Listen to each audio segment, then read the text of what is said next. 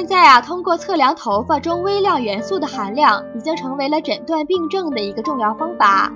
我们头发里含有对人体新陈代谢起重要作用的微量元素，它的含量呢要比血液里的含量高，所以可以通过它来诊断囊性纤维变性、营养不良或者少年糖尿病等病症。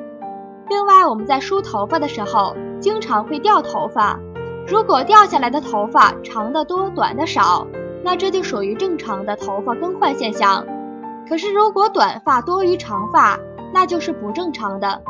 不正常的脱发呢，可能是由外伤和内部刺激引起的。